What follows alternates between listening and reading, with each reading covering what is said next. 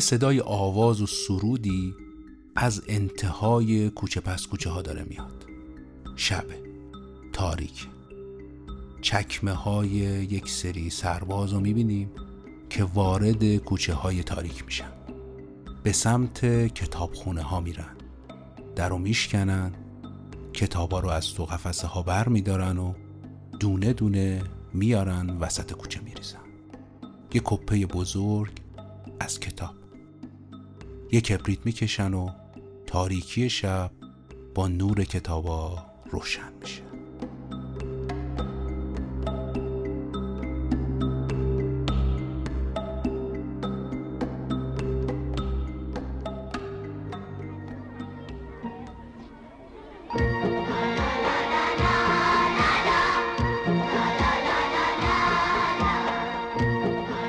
سلام. سلمان خورشیدی هستم و رادیو سانسور رو میشنوید. ما قصد داریم تو هر قسمت از رادیو سانسور داستانهای ناگفته و ماجراهای پشت پرده فیلمهای تاثیرگذار سینمای ایران رو براتون تعریف کنیم. این قسمت خواهران غریب مثل شبنم که نمیمونه. رو گل و خونه گرمای وفا می‌بره از دل. همه کینه ها دلا میشه روشن. آی قر نکن تو با من. آی قر نکن تو با من.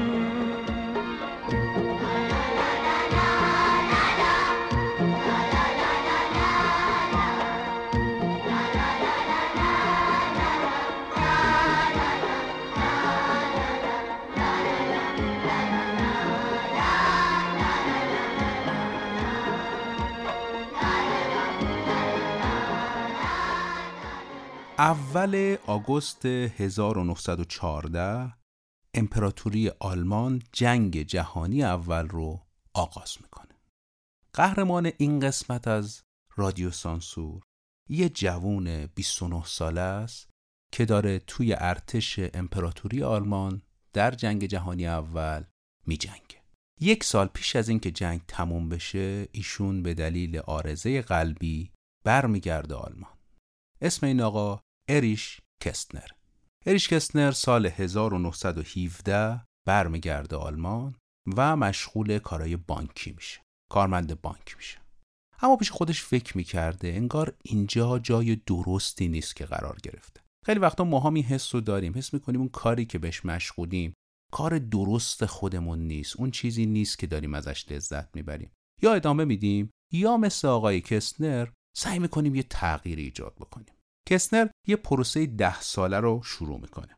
از 1917 تا 1927 این ده سال زمان مناسبی بوده که اریش کارمند بانک رو تبدیل بکنه به اریش نویسنده و روزنامه نگار می‌دونیم کسنر توی جنگ بوده و اتفاقات مختلفی رو دیده. به علاوه آدم باهوشی بود و فضای سیاسی اون موقع آلمان رو به خوبی درک می‌کرد.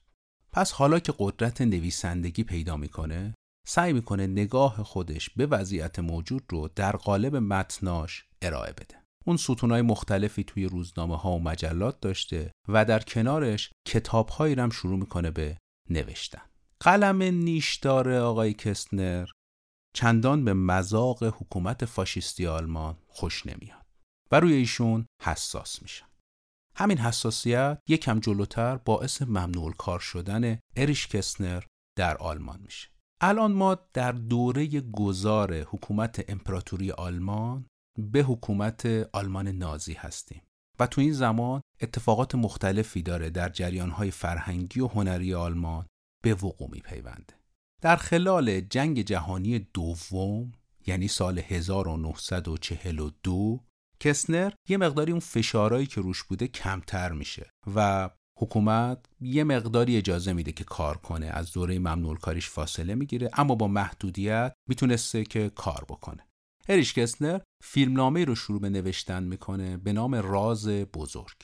زمانی که طرحش رو داشته گسترش می‌داده و تبدیل به فیلمنامه می‌کرده با یه کارگردان مجارستانی هم صحبت می‌کنه که بتونه این فیلمنامه رو تبدیل به فیلم بکنه. اما ما تو دوره حساسی از تاریخ هستیم. اوضاع احوال آلمان اون موقع بسیار پرتنش بوده. همچنین اوضاع احوال مجارستان من نمی‌خوام خیلی ورود به این دوره تاریخی بکنم اما خب می‌تونید بعدا مراجعه بکنید و اوضاع اون دوره آلمان رو بیشتر در رابطه باش بخونید. فقط همینقدر بگم که وضعیت هنر اون موقع بسیار تحت فشار بوده. و عواست نوشتن اون فیلم نامه دوباره روی آی کسنر حساس میشن و باز ایشون ممنوع کار میشه و اجازه ادامه دادن و اتمام این فیلم نامه رو به ایشون نمیدن. بعد از سال 1945 که جنگ تموم میشه ایشون دوباره شروع می‌کنه کارش رو روی این فیلمنامه ادامه دادن و اون موقع می‌تونسته دیگه این فیلمنامه رو گسترش بده. اما دیگه نظرش عوض شده بوده و فکر می‌کرده که این فیلمنامه الان بهتره تبدیل بشه به یک کتاب. این روند حدود چهار سال طول می‌کشه یعنی میشه سال 1949 و اون فیلمنامه راز بزرگ به یک کتاب تبدیل میشه به نام لوته و همتایش یا یه اسم دیگه هم لوتی و لیزاه سالها میگذره و این کتاب میاد به ایران و به فارسی ترجمه میشه. چند تا ترجمه از این کتاب موجوده و اسمای متفاوتی هم براش ترجمه کردن. یکی از این کتاب ها که ترجمه شده ترجمه آقای سروش حبیبیه که با همون اسم لوته و همتایش از نشر ماهی منتشر شده. یه نسخه دیگه وجود داره ترجمه خانم سپیده خلیلی از انتشارات مهراب قلم که اسمش خواهران غریبه. یه ترجمه دیگه هم از آقای علی پاکبین هست که انتشارات کانون پرورش فکری منتشرش کرده. توی نسخه هم اسم کتاب خواهران غریبه این کتاب به دست یک آقای میانسال نسبتا منزوی می‌رسه. کسی که خیلی اجتماعی نبوده و وقتهای خودش رو به جای اینکه درگیر آدم ها باشه درگیر کتاب ها میشه. همین درگیر شدن جرقه ای رو در ذهن این آقا روشن می‌کنه. این آقا کیه؟ جناب کیومرس پور احمد نرگس! همون جویسه. همون جویسه. چته؟ قریب من. آره؟ قریب من. اشتی اشتی ترزه برشتی حالا که آشتی هستی. بیا. بیا دیگه.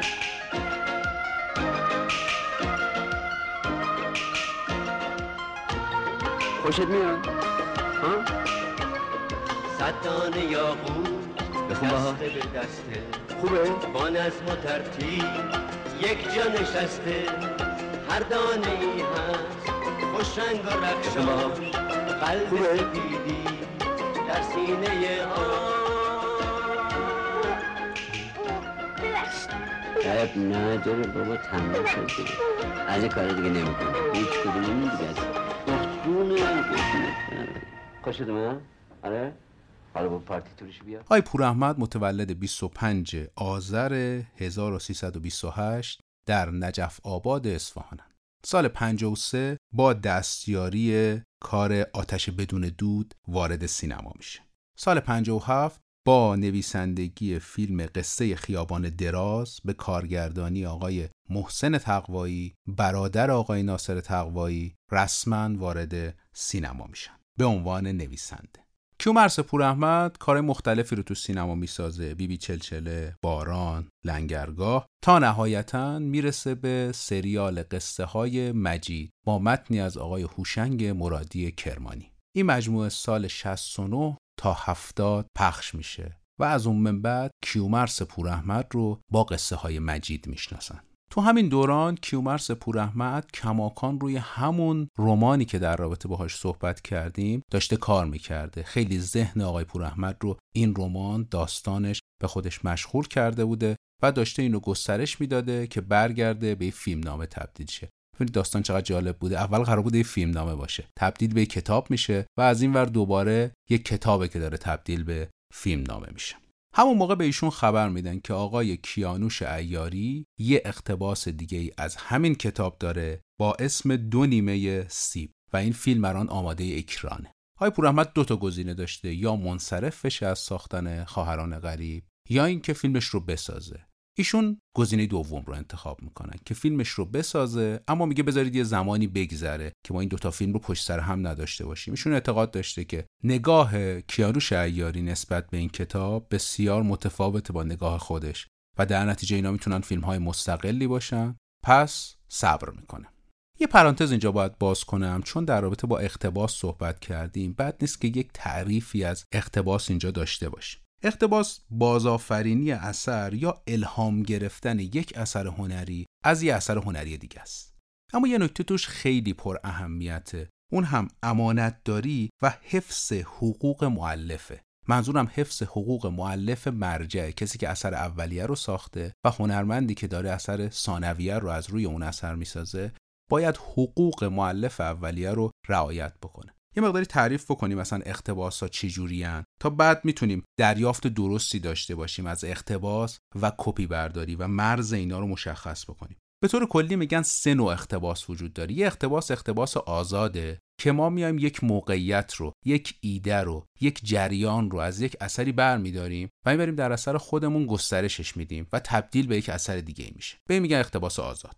یک اقتباس دیگه بهش میگن اقتباس وفادار. که تلاش در بازآفرینی اثر می‌کنه. یه سری معادل ها رو داره توی اون اثر و میاد تغییر ایجاد می‌کنه. حالا مثلا می‌بره در یک دوره زمانی دیگه یا تغییراتی ایجاد می‌کنه اما چارچوب اصلی اثر به طور کلی حفظ میشه. یک اقتباس هم هست که بهش میگن اقتباس لفظ به لفظ که عین به عین کتاب نمایشنامه یا فیلمنامه رو برمیداره میاره در یک مدیوم دیگه دوباره عین به عین همون رو می‌سازه.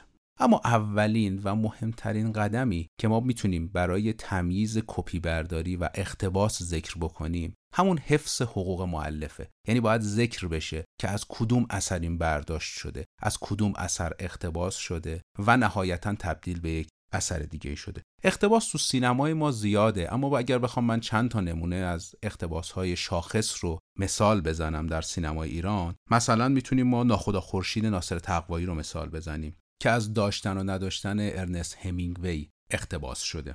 یا مثلا گاو آقای مهرجویی که از عزاداران بیل غلام حسین سایدی ما تو اپیزود اجاره نشین ها اشاره کردیم به این فیلم. یا اگه بخوام جدیدتر مثال بزنیم اینجا بدون من بهرام توکلی که یک اقتباس آزاده از باغ وحش شیشه‌ای تنسی ویلیامز. یا مارمولک آی کمال تبریزی که از فیلم ما فرشته نیستیم داره اقتباس می‌کنه. اینجا پرانتز ببندیم دوباره برگردیم سر خواهران غریب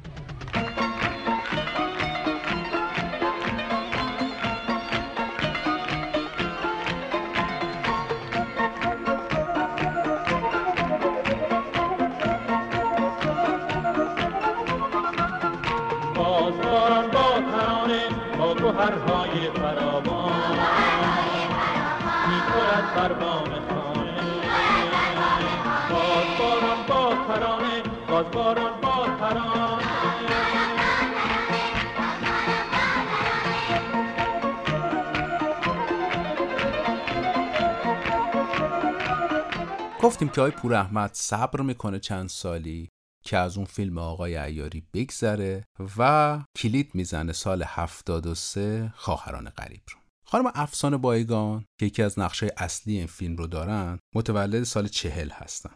ایشون 16 سالگی در مسابقه دختر شایسته هم شرکت می‌کنه و مقام دوم رو مسابقه بوده که اون زمان برگزار می‌شده مقام دوم رو می‌گیره. خود خانم بایگان میگن که مادرشون با اسم افسانه خیلی موافق نبودن اما پدرشون اصرار داشتن که اسمشون رو افسانه بذارن. مادرشون می‌گفته وقتی میگه افسانه یعنی کلی قصه و ماجرا داره و ممکنه خیلی زندگی پرچالشی داشته باشه اما پدرشون پافشاری می‌کنه که بدم نیست. و الان هم ببینیم که بد نبوده گویا برای خود خانم بایگان که اسمشون افسانه باشه و زندگیشون هم کلی ماجرا داشته باشه. ایشون ورودشون به سینما با یه فیلم کوتاهی به نام بوق بوده و بعدا از طریق ارتباطی که با آقای چنگیز وسوق برادر بهروز وسوقی داشتن به گروه سربداران اضافه میشن.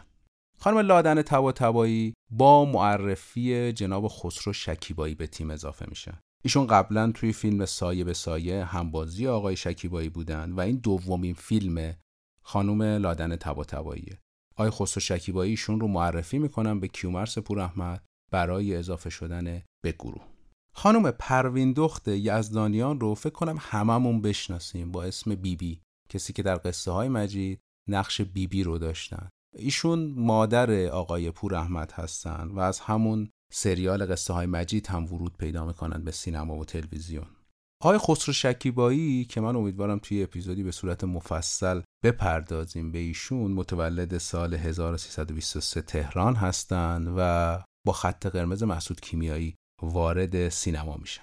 یه نکته ای داره آهنگساز این کار که حالا جلوتر میگم بهتون آقای ناصر چشمازره و خسرو شکیبایی از زمانی در سینما ایران خوب دیده شد که نقش هامون رو در فیلم آقای مهرجویی بازی کرد. خسرو شکیبایی با معرفی ناصر چشمازر وارد فیلم هامون میشه و از اون به بعد بسیار تغییر می‌کنه شرایط بازیگریش. این جالبه. حالا به شاید به این فیلم مربوط نباشه اما جالبه براتون تعریف بکنم که آقای مرچویی میرن پیش آقای چشمازر و اون زمان یه طرحی داشتن از هامون و دنبال یک کارکتری میگشتن که بتونه نقش حمید هامون رو بازی بکنه.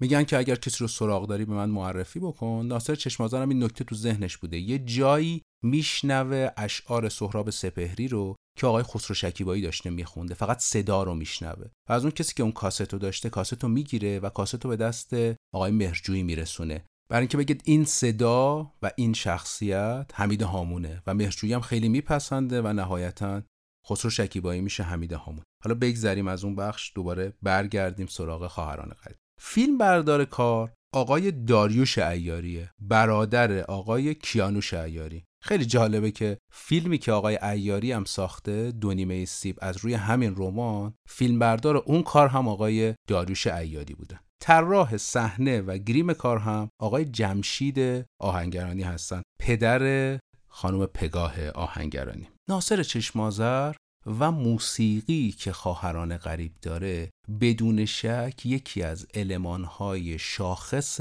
خواهران غریبه. خواهران غریب به نوعی یک کار موزیکاله. و موزیک بخش عمده ای از بار دراماتیک رو داره به دوش می‌کشه. چشمازر متولد سال 29 از اردبیل. از کودکی هم ساز می‌زده یه مدتی خارج از ایران میره دوباره بر میگرده اما لازمه که بدونیم یک بخش عمده ای از آهنگ هایی که همیشه در ذهن ما مونده کار ناصر چشمازره کار مرحوم ناصر چشمازره مثلا خدای آسمون های طوفان کار آقای چشمازره یا غزل حمید حامی. که کار آقای ناصر چشمازره یا کاری که تنظیم کردن حتی مثلا مداد رنگی ابی تنظیم ایشونه گریه نکن فرزین تنظیم ایشونه ارتباط بسیار نزدیکی بعد از اینکه آقای چشمازر معرفی می‌کنه خسرو شکیبایی رو به تیم هامون بین خسرو شکیبایی و ناصر چشمازر ایجاد میشه و دوستی بسیار نزدیکی اینا با هم دیگه داشتن. و نهایتا تو فیلم میکس هم در کنار هم بازی می‌کنن. یه ترانه داره این کار به نام مادر من. این ترانه رو خسرو شکیبایی نوشته. با توجه به علاقه و عشقی که به مادرش داشته این ترانه رو می‌نویسه و آقای پوراحمد هم ترانه رو اصلاح می‌کنه در اختیار ناصر چشمازر قرار می‌گیره و تبدیل میشه به این ترانه جاودان.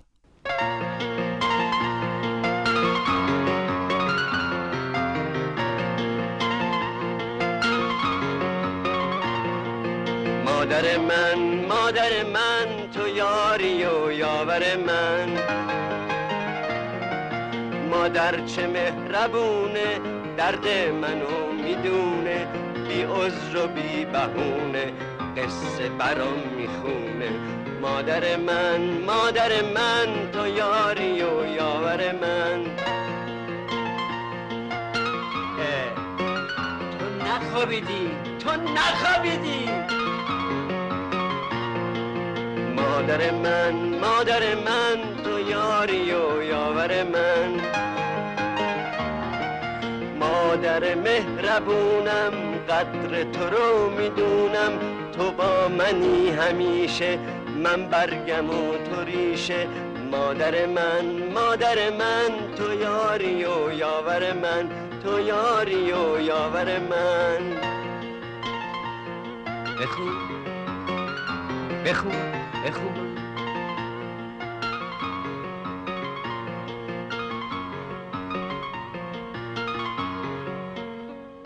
تدوین این اثر رو خود آقای پور احمد به عهده داشتن. این فیلم نهایتا 47 میلیون در گیشه میفروشه و 428 هزار نفر در ایران فیلم رو می‌بینن. میشه رتبه 20 اون سال سال 76 این فیلم رتبه 20 رو می‌گیره. برای اینکه یادمون بمونه سال 76 چه فیلمایی رو پرده بودن پرفروشترین فیلم اون سال آدم برفیه. محصول آقای میرباقری یا مثلا لیلا هم تو همون سال اکران شده بود. جشنواره چهاردهم فجر تعداد زیادی کاندیداتوری و جایزه داشته برای این فیلم. مثلا لای پور احمد سیمرغ بهترین کارگردانی رو می‌گیره. رقباش کیا بودن؟ پدر بوده از مجید مجیدی سفر به چذابه بوده از رسول ملاقلی پور و گبه بوده از محسن مخمل باف آقای آهنگرانی هم سیمرغ بهترین طراحی صحنه و لباس رو می‌برن. تو بخش کاندیداتوری هم کاندیدای بهترین فیلم میشه. که حالا فیلم ها جالبه. باز پدر مجید مجیدی بوده دایره سرخ بوده گبه بوده و بازمانده سیف الله داد.